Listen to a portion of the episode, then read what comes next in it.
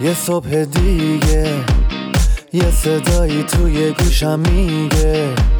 ثانیه های تو داره میره امروز و زندگی کن فردا دیگه دیره. نم نم بارون می‌زنه به کوچه و خیابون. یکی میخنده یکی غمگینه زندگی اینه همه قشنگیش همینه. خورشید و نور و ابرای دور و هرچی که تو زمین و آسمونه به منگیزه میده. رها کن دیروز و زندگی کن امروز و خودشکوفایی. برنامه ای از دکتر هومن سپنتامهر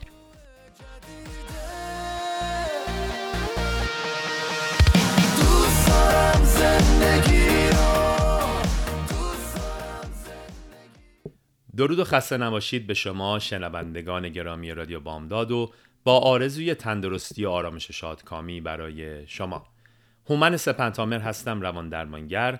همراه شما با یکی دیگه از برنامه های آموزشی و روزانه خودشکوفایی. هر بامداد در خدمت شما هستم با بررسی و شناخت ناهنجاری ها و بیماری های گوناگون روانی.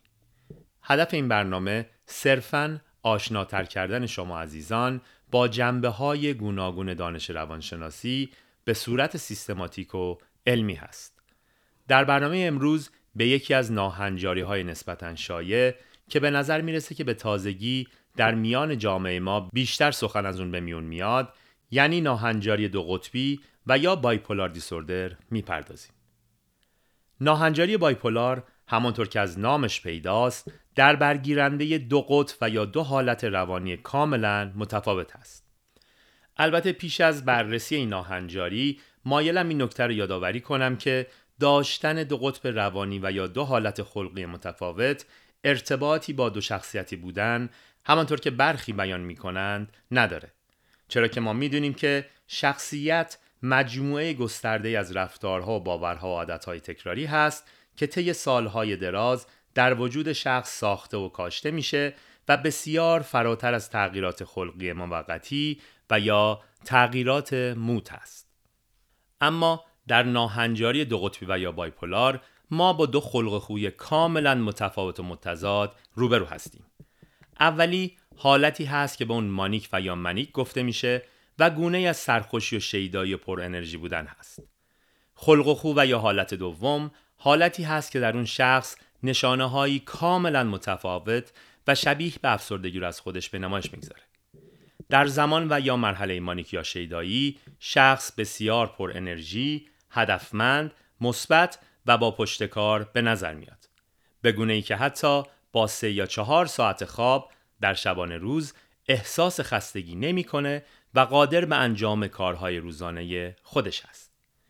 در این دوره شخص احتمال داره که به شدت بیقرار باشه، احساس کلافگی شدید بکنه و دست به کارهای پرخطر و ریسکی بزنه.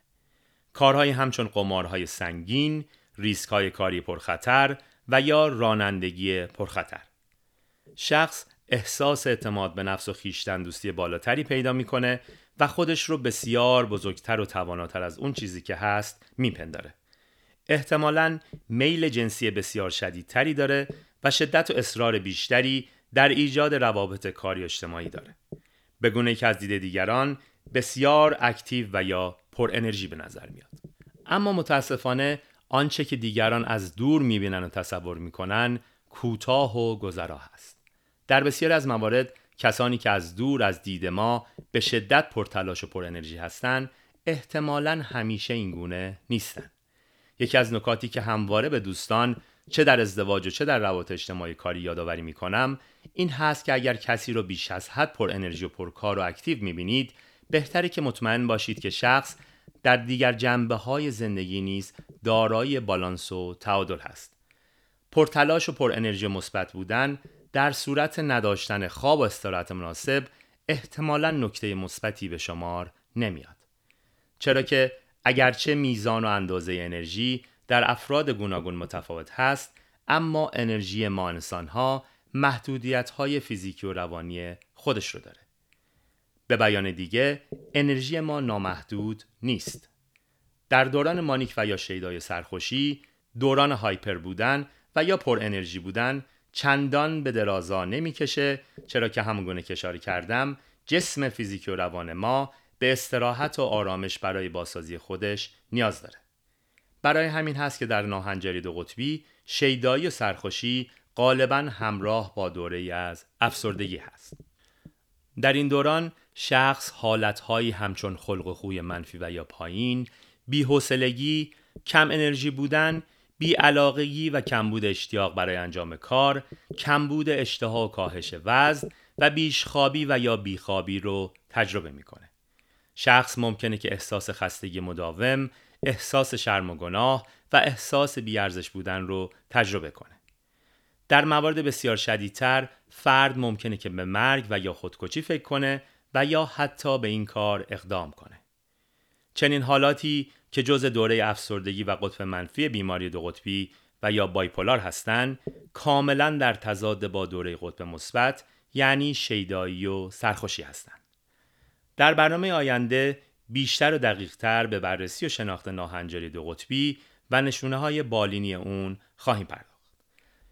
با آرزوی روزگاری خوش برای شما عزیزان یادآور میشم که بازپخش برنامه ها در پادکست رادیو بامداد در روزهای پایانی هفته از خود رادیو و در صفحه اینستاگرام آموزشی خود من قابل دسترسی هستند. تا برنامه آینده روز و شبتون خوش